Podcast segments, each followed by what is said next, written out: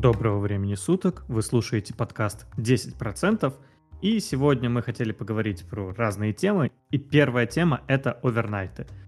Костя, можешь рассказать нам, что такое овернайты, зачем они нужны, для чего они нужны? Всем привет! Брокер предоставляет такую услугу, как овернайты, в виде дополнительного заработка. Э, суть состоит в том, что периодически брокеру нужно где-то брать бумаги для того, чтобы дать их в долг в шорт, то есть, типа, в моменте человек их продал другим людям, и в итоге для, э, для того, чтобы, когда идет кредитование не деньгами, а непосредственно акциями, их нужно где-то взять. Откуда брокер их может взять, если он просто посредник на рынке? За небольшую плату, которую он делится с маржинальной торговлей э, различных людей, трейдеров, которые вступают в шорт, он делится частью прибыли с людьми, которые имеют эти акции, берет эти акции у них в долг и через время возвращает. Как правило, это сессия от ночи до ночи, то есть типа, в, в размере суток. А э, в одной торговой сессии типа, он обязан вернуть эту бумагу. Как правило, вот у Тинькофф, допустим, 0,1% как качественное вознаграждение. Но и существуют и некоторые риски того, что бумагу могут задержать, или того, что бумага может вообще пропасть в случае чего. То есть риски присутствуют, и они абсолютно несоразмерны прибыли. Поэтому я бы зарабатывать на этом точно не стал, независимо от того, имею я бумагу на долгий промежуток времени или на небольшой. Давать бы брокеру в долг под овернайты я бы точно не стал. К тому же, кстати, овернайты пришли в мир инвестиций из бизнеса. А условно, то же самое было, когда там банк срочно необходимо нуждается в деньгах, он, э, а у человека на карте есть большая сумма, они предлагали ему, типа, дать им в долг на ночь, и через ночь они возвращают там с небольшими процентами. Когда им нужно срочно банку расплатиться в моменте, сейчас, и знают, что через буквально пару часов у них будут деньги для того, чтобы вернуть их.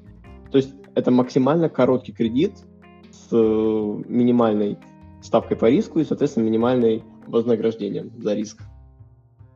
Ну хорошо, погоди, а вот ты сказал такую фразу, что бумаги могут исчезнуть. А вообще есть такие случаи в истории, когда кто-то разрешал овернайт, и бумаги исчезли после этого.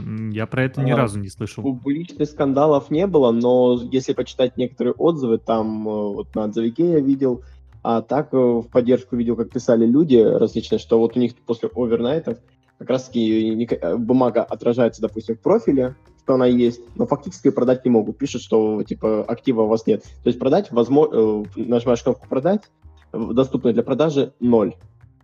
Вот примерно так это работает механизм. Mm-hmm. Те, кто сидит на долгую перспективу, можете не заметить сейчас в этом моменте, но те, кто там собирается продать условно на следующий день, могут не найти эту бумагу у себя в портфеле.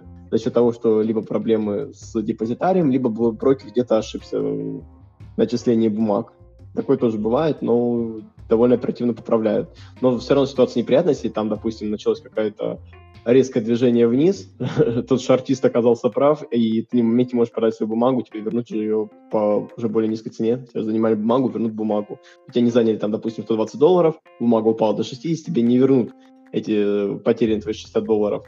Ты не смог их продать в моменте, ты не сможешь продать их потом. Угу. Ну да, звучит логично. Я на самом деле овернайтами сам пользуюсь, сам включил их. Точнее, ладно, пользуюсь плохое слово, но у меня они включены. И меня это не напрягало, просто в какой-то момент, я помню, пару раз я не мог продать там доллары. Либо, ну, у меня, по крайней мере, это на доллары больше распространялось, нежели на какие-то бумаги. По-моему, одну бумагу я в какой-то момент не мог продать, но не помню, что это было, и вообще, насколько я тогда испугался этого. Но что-то подобное у меня тоже было. Я думаю, возможно, это было не связано с овернайтами. У меня они включены. Пару раз прилетали какие-то копейки, но сказать, что эти копейки действительно там во что-то большее превращались, нет. В принципе, там, наверное, меньше доллара прилетело в сумме. И это, возможно, и не стоит действительно того риска, который накладывает овернайт. Мне действительно понравился вот этот пример, когда шартист может оказаться прав, и ты не можешь в моменте продать бумагу. Действительно, вот этот пример, он правдоподобно звучит. Поэтому да. овернайты могут быть действительно чистым злом. Ладно, не чистым злом, но тем не менее э, не таким добром, как себя выставляют. У меня они да, включены, проблем с этим не было, но тем не менее тут действительно есть нюансы как плюсы, так и минусы. Ты что-то хотел еще сказать? А, в принципе, нет. У меня был только единственный вопрос. Э, сколько ты на них заработал, но ты уже дал ответ. Да, там реально центы какие-то прилетали. Возможно, это даже центы не за овернайт. Я не знаю, за что просто прилетали. То есть, если прилетают дивиденды, то обычно это пуш-уведомление, там прилетает, что вот вам выплата дивидендов, и я сразу знаю, что вот тут выплата дивидендов.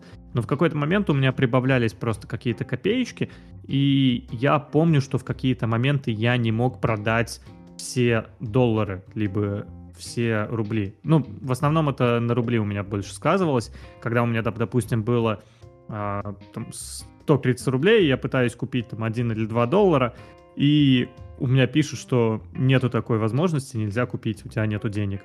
А, и такое через пару часов обычно проходило. Ну, То есть, да, овернайт есть минусы. Угу. Если ты подключаешь овернет, это означает, что тебе вот бумаги прям вот сейчас все заберут, типа, на ночь и все. Нет, типа, брокер возьмет тогда, когда ему будет понадобиться.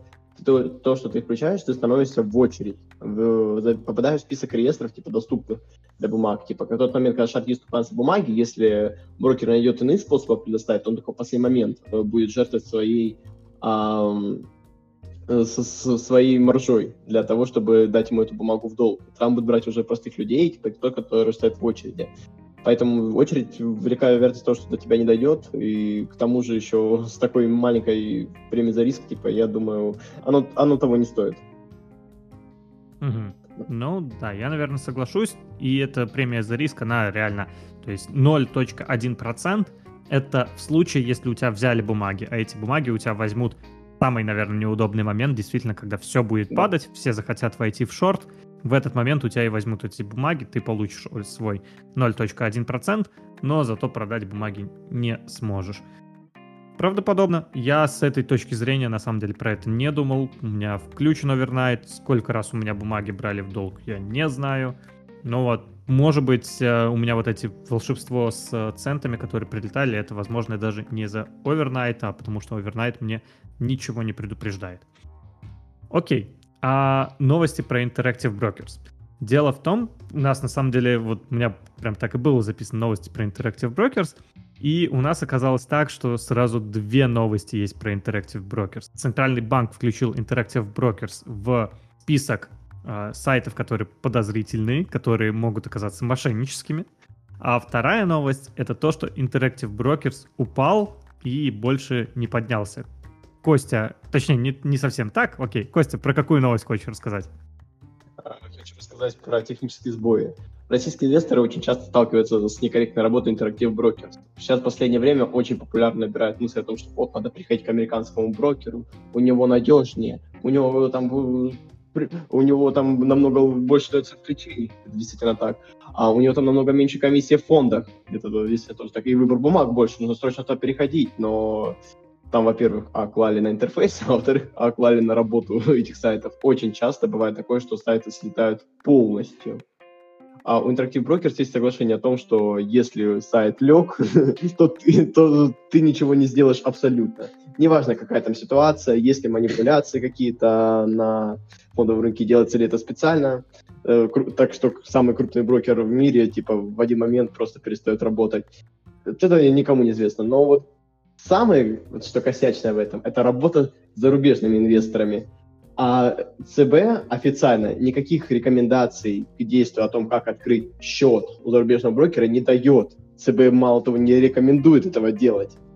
И на самом деле в, в этом есть здравое зерно, потому что очень часто было куча скандалов до этого о том, что Brokers просто банят аккаунты российских инвесторов, если там меньше 10 тысяч долларов. Они ввели правило о том, что должно быть больше 10 тысяч долларов. Окей, даже если у тебя больше 10 тысяч долларов, это не дает тебе гарантии того, что у тебя в один момент не прекратится из-за каких-то вот таких вот терок и юридических моментов. Просто вот Interactive Brokers в один момент просто там сказал, что вот проблемы с, с российским э, с коннектом с Россией.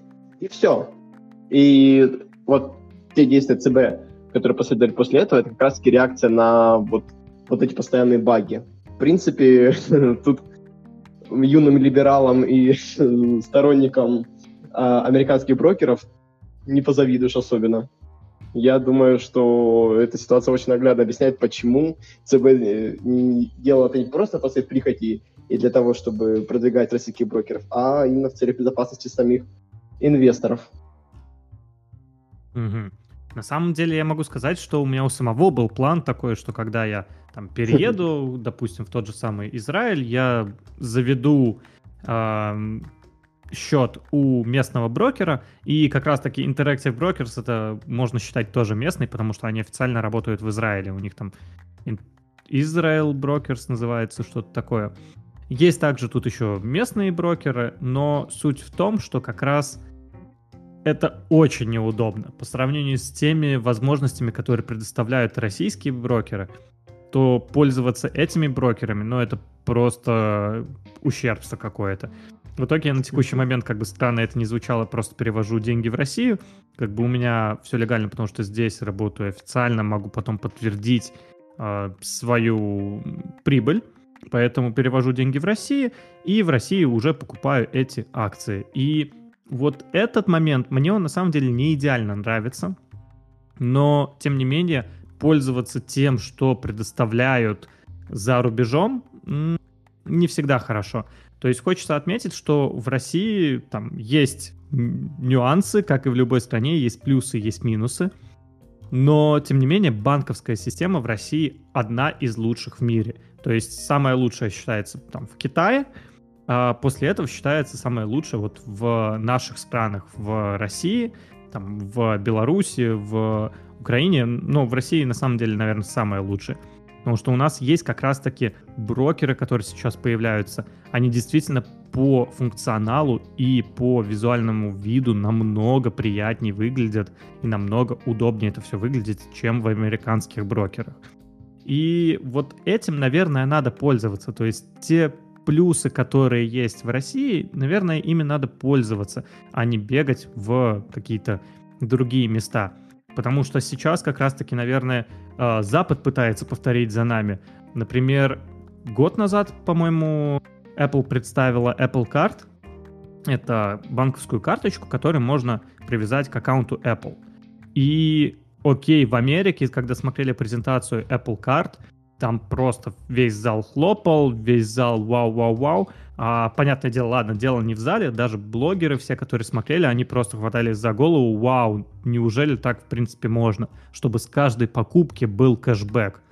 Черт возьми, э, шок-контент. А когда эту презентацию посмотрели русские пользователи, они вообще не поняли, в чем прикол. Потому что у нас все то же самое уже делают множество банков.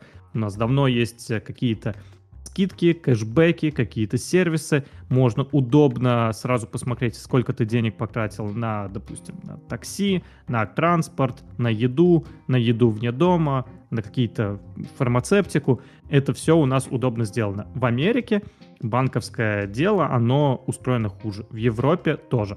В принципе, опять же, Америка и Европа, они подтягиваются к нам, но сейчас, наверное, Россия вот один из таких топовых стран, где можно удобно покупать как раз акции.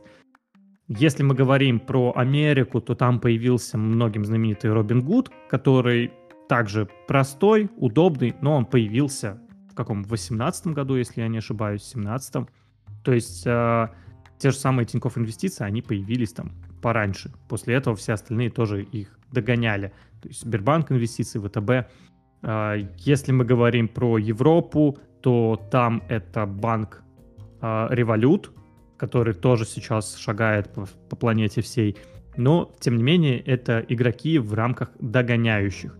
И поэтому, наверное, не стоит бегать вот к остальным, а пользуйтесь тем, что есть. На самом деле, я, по крайней мере, так и делаю, потому что смотреть, что есть в текущих интерфейсах. Опять же, тут половина на английском, что-то есть на иврите. Это все выглядит ужасно, это все выглядит неудобно, это все выглядит неюзабельно. Плюс потом еще разбираться с налогами. А если возникнет какая-то проблема, то Interactive Broker зарегистрирован в США – и до него как раз-таки будет не дозвониться, не дописаться, вряд ли вам удастся туда действительно зайти. Ну и да, когда регистрируешься не как резидент, то там нужно 10 тысяч долларов, да, это вот такой минимум. На eToro, по-моему, тоже 10 тысяч долларов, если нужно. Надо вспоминать, я на eToro вот э, пользовался, ну, окей, там, в принципе, это выглядит адекватно. eToro — это лондонский брокер, то есть Великобритания. И вот там, в принципе, тоже выглядит более-менее адекватно, но там завести деньги — это тоже отдельная головная боль, с которой я, если честно, не справился. Ну, я просто забил, потому что есть тот же самый Тинькофф, Сбербанк, ВТБ, то есть российские брокеры есть. С Interactive Brokers понятно. Interactive Brokers, э, я еще раз уточню, они попали, так сказать, в черную книгу ЦБ, но это не означает, что Центробанк запрещает пользоваться этими брокерами. То есть Центробанк просто пометил, что данные брокеры могут, э, так сказать, не рекомендованы. То есть э, он собирал список каких-то опасных сайтов, которые могут м, своровать деньги, и туда попал Interactive Brokers как нерекомендованный сайт. Понятное дело, что Interactive Brokers не будет у вас воровать деньги, но Центробанк пока никаких запретов ни на один сайт не наложил. И будет ли накладывать или нет, э, это еще неизвестно, и, скорее всего, в этом плане ничего плохого тут не будет. Я сомневаюсь, что Центробанк будет говорить, что все, запрещаем всем инвестировать через Interactive Brokers. Даже если такое будет, то будет время на то, чтобы вывести акции, будет время на то, чтобы все продать, перевести легально деньги в другую юрисдикцию. В этом проблем не будет. Я думаю, с вашими деньгами все будет в порядке. Да, Костя. А вот тут как раз момент, последняя мысль, она, которая может плавно перейти в другую тему, что делать, э, если брокера накрыли. А, в общем-то mm-hmm. говоря, в случае, если брокера накроют внезапно или еще что-то такое, у вас будет возможность восстановить все свои бумаги, потому что бумаги хранятся не у брокера, они хранятся в депозитарии. Депозитарий находится на государственном уровне. В нашей стране он принадлежит Центральному банку. И в этом случае вы просто сможете восстановить эти бумаги через другого брокера. Абсолютно спокойно. Потому что если откроется какой-то крупный легальный брокер, через который там вам предоставлял услуги а, и имел лицензию ЦБ, в случае, если даже полного банкротства, вы сможете установить эти бумаги только за счет того, что они хранятся в депозитарии. Это абсолютно нормальная истина. Вот по поводу решения данного вопроса с Interactive Brokers, мне кажется, если ЦБ все-таки разрешит Vanguard выйти на российский рынок, а это будет, конечно, на самом деле грандиозное событие, потому что это полностью убьет Finex, убьет от всех отечественных провайдеров, фонд, фонд, вот этих всех отечественных провайдеров фондов и ETF-очек. А в таком случае, если выйдет Vanguard, тогда надобность в, э, в Interactive Brokers в принципе отпадет, потому что, в принципе, большинство отдельных акций так или иначе доступны у нас. А если они еще снизят требования к квалифицированным инвесторам, то вообще будет супер. Тогда надобность рисковать вот так вот деньгами отпадет, потому что есть, существуют вот две основных причины, по которым вот уходят за рубеж искать свое счастье. Первая причина – это недостаток бумаг.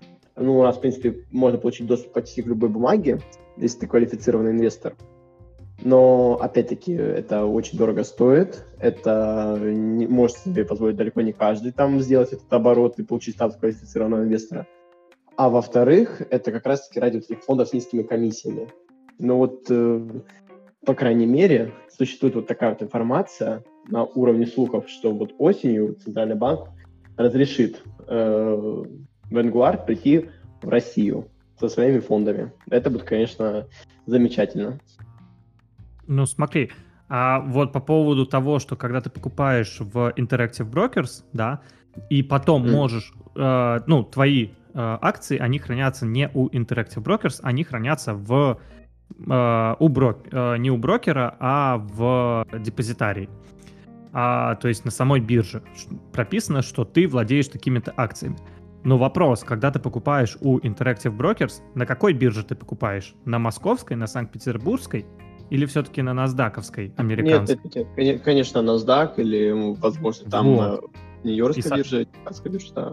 Типа... Но, насколько я помню, нужно личное присутствие, чтобы попросить э, перевести бумаги с одного а... депозитария в другой. Точнее, Это... с одного брокера в другой. Этого момента я не знаю, но мне кажется, человек, который решил вот так вот пойти э, искать свое счастье в Interactive Brokers, явно обладает там не капиталом в размере 10 тысяч рублей. Мне кажется, что там деньги, ради которых стоит будет полететь. Опять-таки, да, это дополнительное неудобство. О таких вопросах стоит думать заранее, каким бы там ультранадежным он не казался бы. Сейчас вот очень, кстати, много а, популярных блогеров начинают вот, толковать о том, что вот надо переходить в Interactive Brokers, все дела, один из самых громких это вот Первушин. Типа тоже нарвался недавно на вот эту вот штуку и успокаивал своих подписчиков. Типа, вот все нормально будет, типа, мои 35 миллионов не пропадут. Вот, и до, до этого, кстати, была такая вот волна, типа, хайпа вокруг Interactive Brokers, о том, что вот надо переходить, такой ультранадежный брокер. Да, возможно, и нужно будет точно визит, но мне кажется, в таком случае при небольшом капитале рисковать не стоит. А если это целесообразно, то почему бы и не поприсутствовать лично? В принципе, да, я тут согласен. Поэтому нету смысла, опять же, идти в к зарубежным брокерам. Опять же, у нас также существует множество ETF-фондов, которые можно купить без проблем. А, те же самые финексовские фонды, мне кажется, они ничем не уступают а, фондам, которые есть в ну, в других странах, в Interactive Brokers. Разрешите в этом моменте включить Антона. Ну, давай. Просто чем уступает? Во-первых, у нас нет... Да, вот комиссиями в разы. То есть там у, у Vanguard что-то порядка...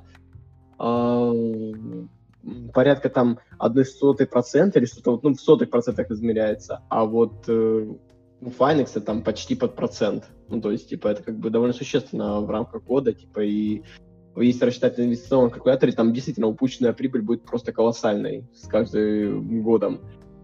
Вот. А еще не хватает вот каких, как раз-таки некоторых вот таких моментов, как вот отдельных э, фондов на какие-то классные отрасли. Там вот недавно, конечно, к нам пришел вот Атон, которого мы, по-моему, уже разбирали, разговаривали как-то про него. Ну там тоже какие-то комиссии. Да, фонд обер какие-то. Угу. Я же говорю, но Vanguard, мне кажется, все-таки, все-таки, знаешь, у меня есть скептицизм к тому, что к нам придут э, другие провайдеры, потому что в таком случае это просто реально разрушит, разрушит ры- рынок ETF. Зачем покупать фонды с высокими комиссиями, которые будут стоить там за единичный лот столько же, сколько стоит Vanguard, если мы можем сэкономить на дистанции?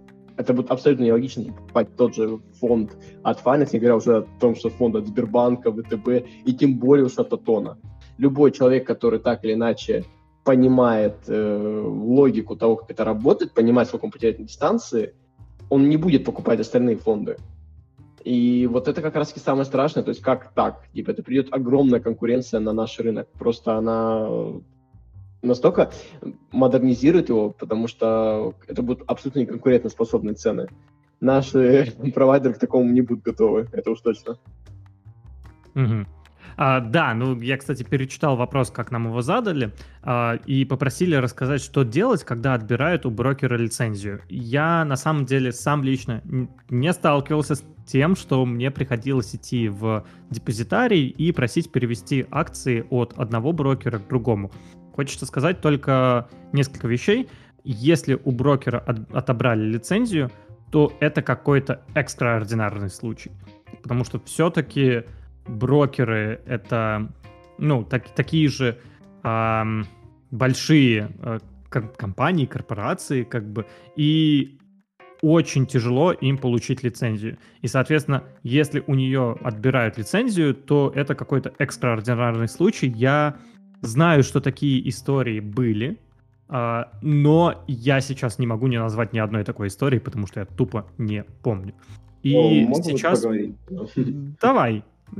Я просто хочу, хочу сказать, что эта история, она очень редкая, и бояться, что отберут лицензию и что все акции пропадут, не стоит, потому что, опять же, ваши акции хранятся не в Э, у брокера, а в депозитарии. И вы всегда можете попросить перевести свои акции к другому брокеру. Да, вам придется заплатить двойную комиссию. То есть я не знаю, что делается при банкротстве, но обычно, когда вы просите перевести акции от одного брокера к другому, то вам нужно заплатить комиссию у старого брокера и у нового брокера. То есть, получается, там будет комиссия, ну, окей, в размере 1%. Принципе, учитывая, что это такая ситуация, ну, там может возникнуть раз в 100 лет, а скорее всего она ни у кого не возникнет, то я бы этот риск, я бы им пренебрег. И сейчас волноваться о том, что делать, когда отберут лицензию, ну, наверное, не стоит, потому что отберут лицензию, тогда окей, тогда уже придется всем вместе идти в депозитарий и как раз-таки эту выполнять инструкцию, которая будет дана. А хочется сказать, опять же, если у брокера отобрали лицензию, в последнее время я не слышал таких историй, но я уверен, что если вот сейчас скажут, что, допустим, вот у Альфа-банка отбирают, допустим, лицензию брокера, опять же, это пример, Альфа-банк, наверное, один из самых крупных банков России, поэтому вряд ли это случится.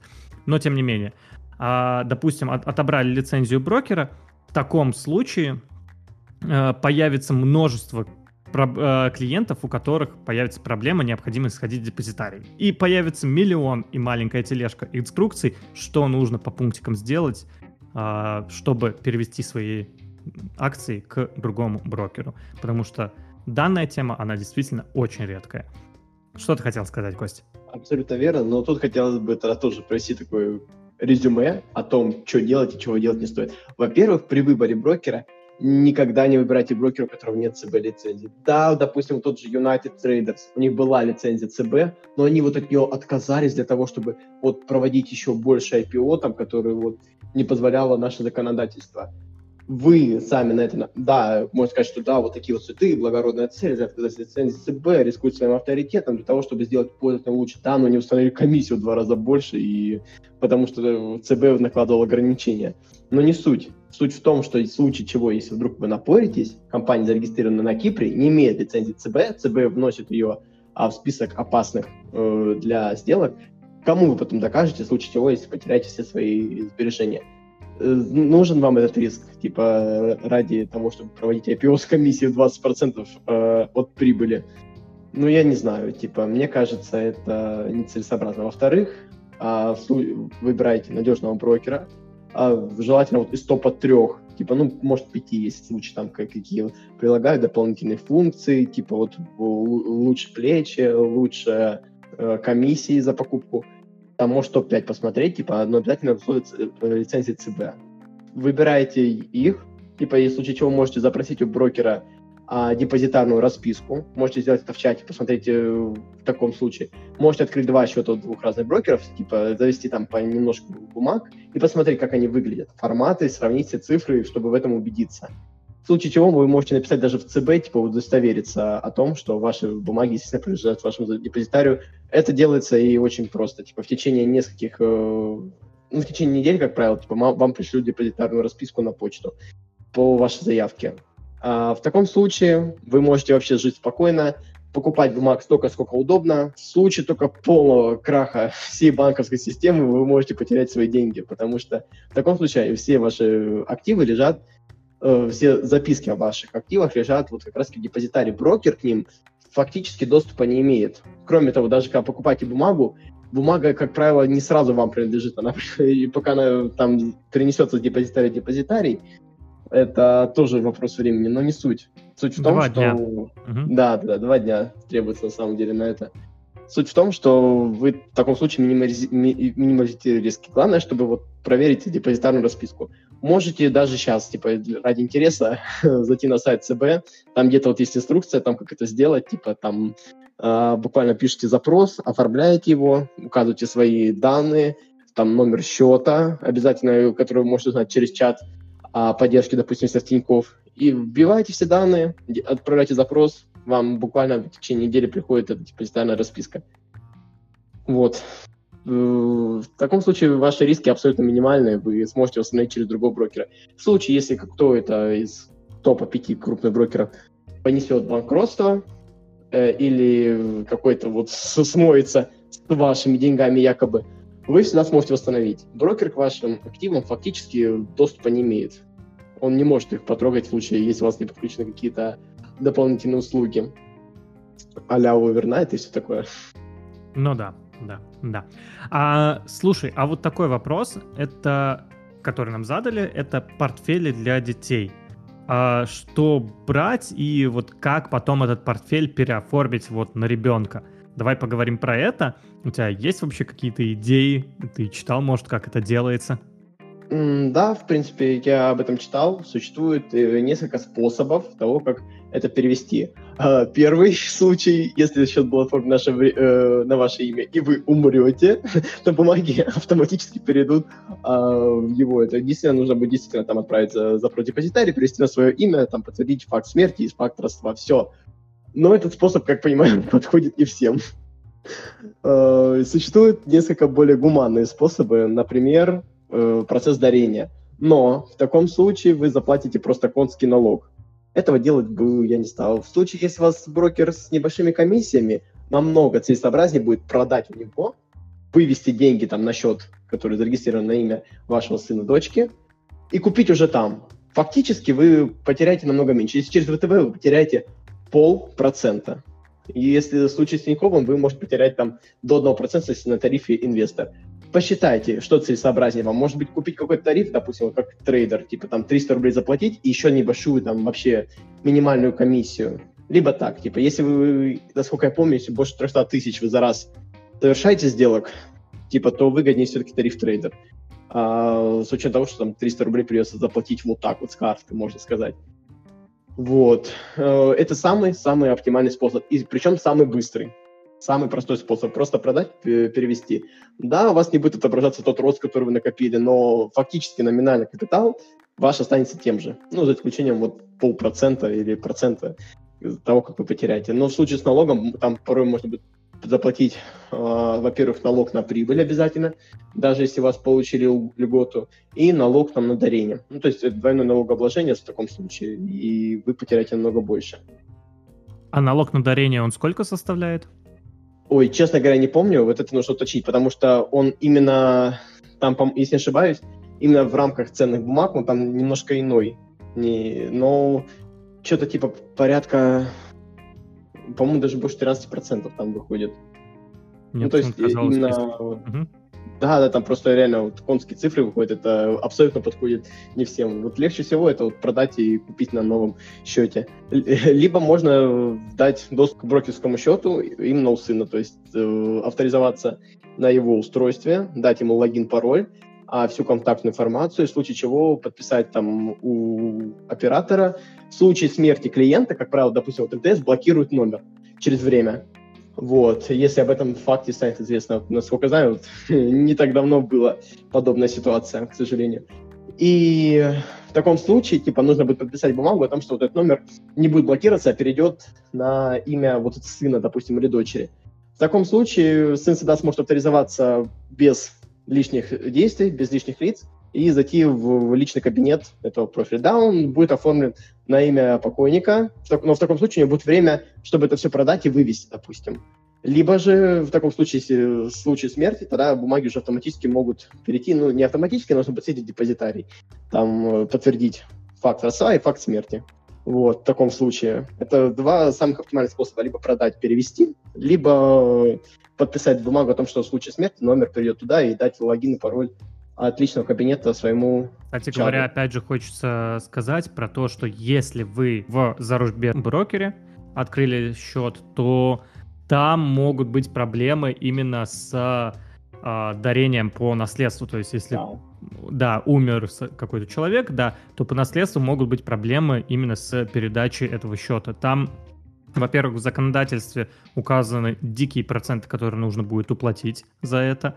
То есть там порядка 30%. Если опять же, в зависимости от э, того количества денег на счету. То есть, если у вас там акции куплено на миллион э, долларов, то вам придется уплатить 30%. Но в среднем, на самом деле, так написано в законе, но русские пользователи, которые пользуются Interactive Brokers, они, как правило, все-таки просто переводят э, акции и не оплачивают этот налог. Он, он очень странно там сформулирован, и как бы в законодательстве вроде бы написано, что ты обязан уплатить, но, опять же, ты не резидент США, поэтому тебе и вроде как не обязательно платить. В общем, очень странным это сформулировано, и я скорее, опять же, к тому, что пользуйтесь лучше э, российскими брокерами, потому что у нас, опять же, ближе к компаниям, и если что, вы можете позвонить и спросить у них, что нужно делать в такой-то или иной ситуации. Опять же, брокеры, как правило, идут на встречу своим пользователям. Окей, а, да, с портфелями для детей понятно, то есть с переоформлением понятно проще просто продать, э, купить заново и перевести деньги. А вот, кстати, с переводом денег там же тоже могут быть какие-то проблемы, но, в принципе, эти проблемы, они вполне решаемы. То есть большие суммы можно пере- переводить. Человек официально работающий, и ему нечего скрывать. Ну да, да, да, да. А, если, не, а если там не, не работающие или какие-то нелегальные вещи, э, нелегальные вещи проводите, то тогда лучше деньги хранить под матрасом и не инвестировать их. Да-да-да, в таком случае у Центробанка, как бы у правительства возникнут в любом случае вопросы к вам, и mm. в таком случае тяжело будет уже оправдаться. Что я всю жизнь копил, как бы, а в итоге налоги никакие не уплатили. Окей. Подкаст 10% для ровных пацанов. Ну да. Не, ну мы, мы же платим все налоги. Ну, я не да. знаю. Uh, ну, по крайней мере, я все плачу, и все в этом плане нормально. Окей, есть еще одна новость, которая мне очень понравилась. Это биткоин стал официальной валютой Сальвадора наравне с долларом. То есть давайте вообще, в принципе, про Сальвадор, что это такое. Это самая маленькая по плотности страна в Центральной Америке, а также единственное государство в этом регионе, не имеющее выхода к Карибскому морю. То есть, в принципе, она находится между Северной и Южной Америкой. И в этой стране проживает около 6,5 миллионов человек. И в данной стране биткоин как бы признан э, официальной валютой. На самом деле, как бы, окей, я вначале там, прочитал это, но я очень скептически отнесся к данной новости. Дело в том, что э, пережив, так сказать, 17-й год и увидев, сколько вбросов бывает вот именно в момент, когда нужно манипулировать рынком, то эта статья, ну, она очень похожа на вброс. А, саму статью я прочитал, а, ну, точнее, окей, она не похожа на вброс, то есть, скорее всего, это чистая правда. Единственный нюанс, ну, как бы, окей, а, само правительство Сальвадора также заинтересовано в том, чтобы заработать денег. И как бы сказать, что сейчас э, сразу биткоин там начнет э, дорожать в десятки раз, э, возможно, но пока что данной новости, наверное, недостаточно для того, чтобы биткоин действительно стал дорожать. Дело в том, что, опять же, я помню, когда Китай постоянно манипулировал ценой на биткоин, то разрешая, то запрещая, то снова разрешая торговать биткоинами. Помню, опять же, что в Беларуси можно было торговать биткоинами. И припоминаю такую ситуацию, что в... Ну, опять же, ходил по Европе и помню, что в каких-то местах, в магазинах висели таблички, что можно оплачивать там биткоином, эфириумом, Dash, Litecoin и еще какая-то валюта была, не припоминаю какая, XR, не XRP, нет, что-то другое. В общем, была такая стандартная табличка, 5 валют вот этих, надо фотки посмотреть, потому что я и делал. И это были времена как раз-таки 17-18 год, и это была Европа, то есть э, это Беларусь. Я прям по Беларуси ходил в Минске и спрашивал, могу ли я оплатить криптовалютой. Я вижу, у вас тут табличка. Мне говорили, да-да-да, и я вот прям очень хотел оплатить криптовалютой, но на самом деле это было как-то относительно бессмысленно. Также мы помним, что в Японии можно было оплачивать полностью э, криптовалютой. То есть, э, по-моему, в Японии еще в шестнадцатом году разрешили опла- оплачивать все биткоинами. Что-то вот в этом роде.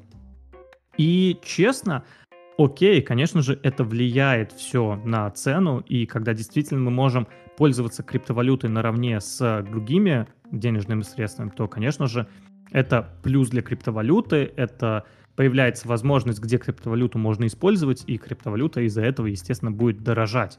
Потому что это не просто какие-то циферки теперь на счету, а это циферки, за которые можно в Сальвадоре что-то купить. Это, конечно же, это прекрасно. Но если говорить про государство Сальвадор, то оно, конечно, очень маленькое. То есть это не богатое государство с населением, как я и сказал, 6,5 миллионов человек. И в основном у него там прибыль идет с того, что люди, которые живут в Сальвадоре, они уезжают работать за границу и присылают деньги на родину. И как раз-таки биткоин решили э, разрешить с точки зрения того, чтобы удобнее было присылать деньги на родину. То есть, чтобы не надо было там, комиссии в SWIFT платить, в другие платежные средства. Просто перевел в биткоинах, и, соответственно, все, все довольны. В, в Сальвадоре получили деньги в биткоинах, и сразу их могут использовать. Но окей, я не думаю, что это сильно повлияет на саму капитализацию э, самой, в принципе, криптовалюты. То есть государство довольно маленькое, сказать, что там сразу начнут этим пользоваться, это вряд ли, потому что, опять же, президент издал указ, что за 90 дней должны а, сделаться, так сказать, инфраструктура под вот это все. Но что-то у меня, если честно, есть сомнение, что инфраструктура будет готова под то, чтобы оплачивать все в криптовалюте.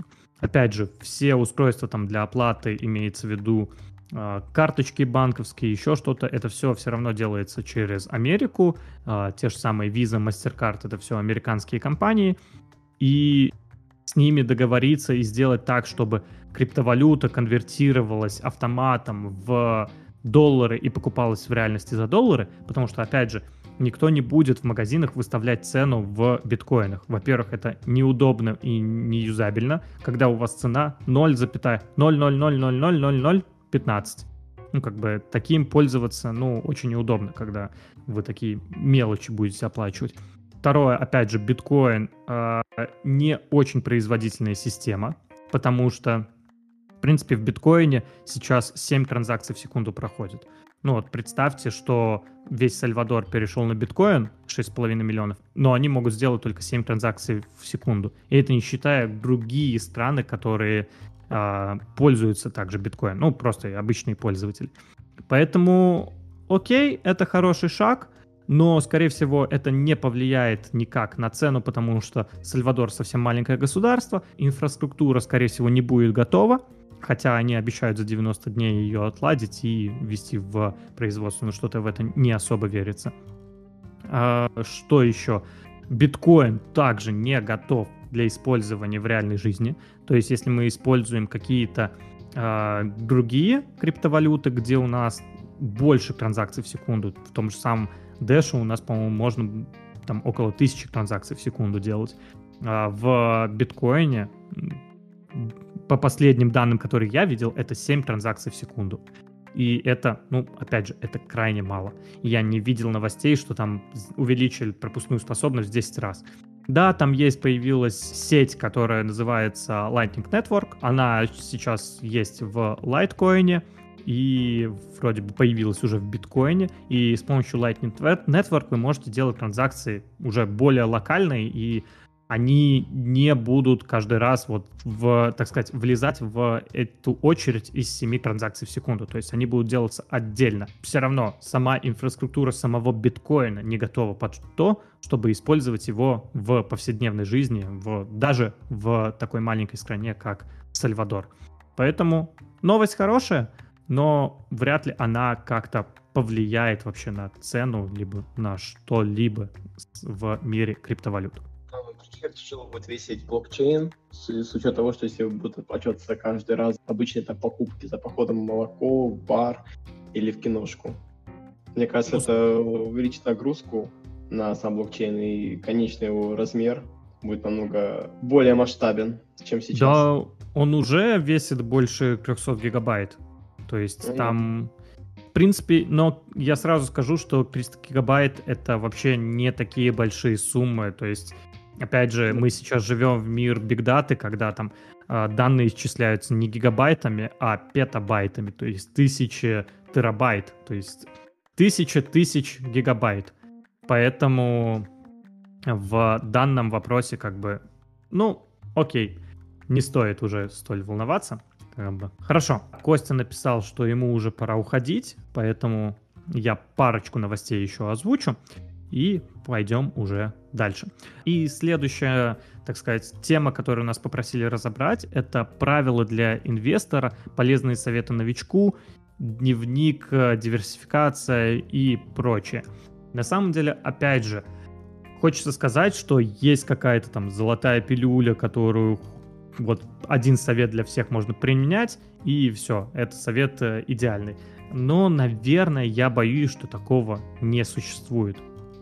Опять же, дело в том, что есть много маленьких нюансов, и это все теория. И теории вы можете знать, как, допустим, э, инвестировать. Но когда вы перейдете к практике, это сильно отличается от того, что есть э, в реальности. Например, вы можете прочитать какую-нибудь книгу, как правильно петь. Вы прочтете книгу, вы все правила изучите, что надо петь там от живота, стоять ровно, но когда вы начнете петь, вряд ли у вас что-то получится. Или даже вот классический пример с плаванием. Вы можете прочитать все книги по плаванию, э, понять теорию, но когда вас бросит в воду, вы, скорее всего, в итоге утонете и вряд ли вы сможете там что-то сделать. То же самое касается, вот опять же, правил для инвестора. Эти правила, наверное, есть, их можно сформулировать. Опять же, как тут и предложили, диверсификация, дневник э, сделок, это, конечно же, отличные правила, но эти правила, конечно, вряд ли чего-то стоят, если не иметь практики и не пользоваться ими реально на практике. Но если выбрать свой личный, наверное, топ правил, а, первое это для меня, окей, топ-5 пусть будет, а, не продавать на эмоциях, всегда иметь, ну, не продавать, не совершать сделку на эмоциях, имелось в виду. Всегда иметь план действий, то есть если я захожу в сделку, я имею план действий. Потому что вот сейчас, кстати говоря, в Тинькове там появилась возможность составлять комментарии, которые мне очень понравилось, потому что дело в том, что, опять же, у меня там куплены какие-то акции, и я, когда думаю продать, не продать, я всегда читаю план действий, который я сделал для себя на данную акцию. То есть, допустим, Beyond Meat, когда я там, покупал часть акций в, за 180 долларов, средняя у меня, конечно, сейчас там 130, по-моему, если я не ошибаюсь, но когда там упало вниз там до 100 долларов, и я думал заходить, не заходить, конечно, страшно было именно с точки зрения, может, продать, не продать. Но я четко понимал, прочитал там свои заметки, что я все-таки целюсь в то, что Beyond Meat — это искусственное мясо, экология, и сейчас будет тренд на экологию и на искусственное мясо, на то, что люди будут более ответственно подходить к ценности жизни. Но, опять же, экология для меня не последнее слово, потому что действительно много углекислого газа выделяется там на пастбищах, э, на фермах различных, потому что животных выращивают фактически на убой.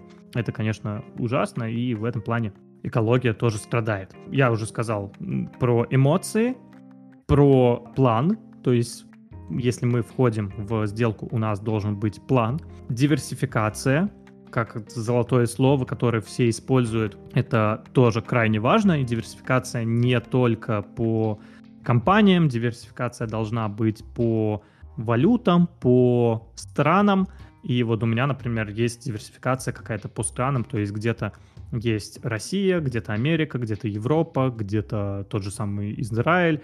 Вот я есть Азия, и вот диверсификация, она вот у меня лично также присутствует. Дневник сделок. Я начал вести дневник, пользуюсь этим, и мой дневник сделок, он мне помогает избавиться от первого правила, которое я указал.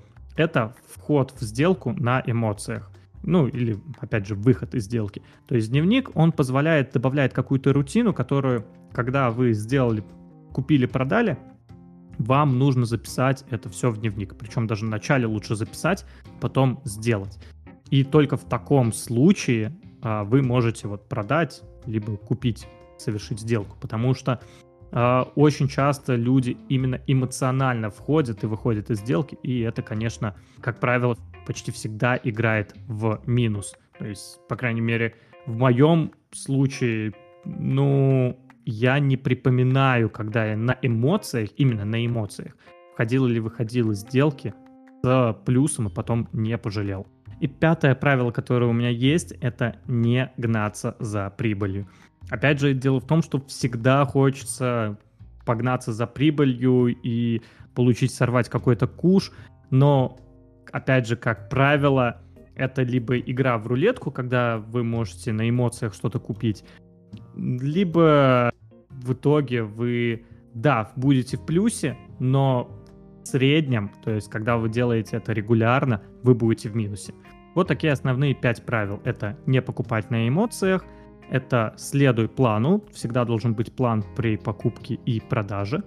Это диверсификация, это дневник сделок и это не гнаться за прибылью, потому что инвестиции, я часто говорю, это не про даже заработок, это про сбережение и приумножение денег. То есть а, многие приходят в инвестиции и думают, что все, я стану здесь миллионером. Тут, опять же, последний год мы видим, что тот же самый индекс S&P 500 там вырос чуть ли не в два раза после падения.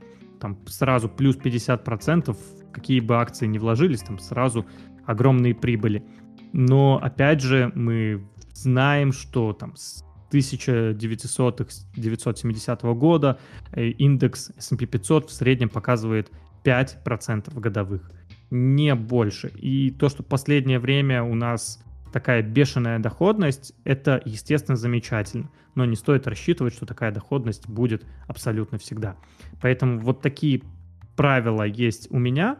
Я им плюс-минус следую.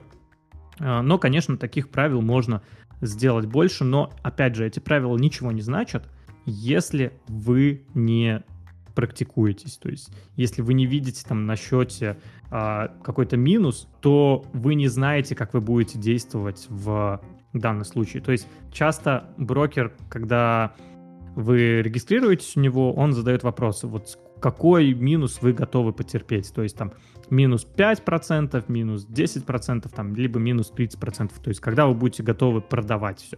И, ну, в среднем люди выбирают что-нибудь посерединке, да, но, опять же, это вот в тесте. А в реальности, когда это будет происходить, вы можете повести абсолютно по-другому. И тут много есть исследований с точки зрения психологии, как это работает, с точки зрения того, что у нас есть две системы. Это быстрая система реагирования, которая работает фактически на автопилоте, то есть это, допустим, вождение автомобиля. Вы каждый раз, когда водите автомобиль, вы не задумываетесь о том, что вот надо здесь ручку так дернуть, надо здесь а, подсветить фонариком так. Вы просто делаете это на автомате. И вот эта быстрая система, она а, работает хорошо, но на тех задачах, которые отточены. А медленная система, она работает намного лучше, то есть вы можете более глубоко проанализировать какую-то штуку, но а, эта система, она в меньшей степени, ну, она требует больше энергии, а мозг это ленивая вещь. Так, я уже на самом деле отклонился. Давайте парочку последних новостей, пока есть у меня пару минут. Virgin Galactic совершил успешно свой первый полет в космос э, из Нью-Мексико. Это, конечно же, хорошая новость, и, опять же, многие на этом где-то выиграли. Я знаю, что тот же самый Женя, он э, закупился Virgin Galactic и сейчас, я так понял, сидит в плюсе. И вот насколько я вижу, Virgin Galactic с 13 мая вырос на 150%. Ну, отличная новость, тут можно только поздравить. Я в Virgin Galactic решил не заходить, мне на самом деле было немного вот не до этого в последнее время. Но, опять же, Virgin Galactic, да, молодцы, сделали свой первый полет, но до сих пор это компания, которая не имеет прибыли, и они пока что, наверное, не могут делать бизнес. Плюс хочется сказать, что даже вот вылет в космос, который они совершили, он очень специфический. То есть, во-первых, они поднялись на высоту 82 километра, если я не ошибаюсь, и это не везде считается космосом. То есть есть несколько стандартов, есть европейский стандарт, откуда начинается космос, есть американский стандарт НАСА, откуда начинается космос. А, и вот эти, все эти стандарты, они различаются. Где-то космос начинается там, с 82 километров, где-то космос со 100 километров, и где-то космос начинается со 120.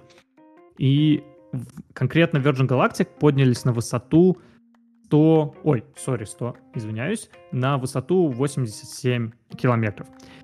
Да, отлично, это успех, это, опять же, все молодцы из команды Virgin Galactic, но вот какой бизнес на этом можно построить, пока неизвестно. На высоту 100 километров, опять же, вводить спутники, возможно, это будет дороже, чем тем же самым SpaceX.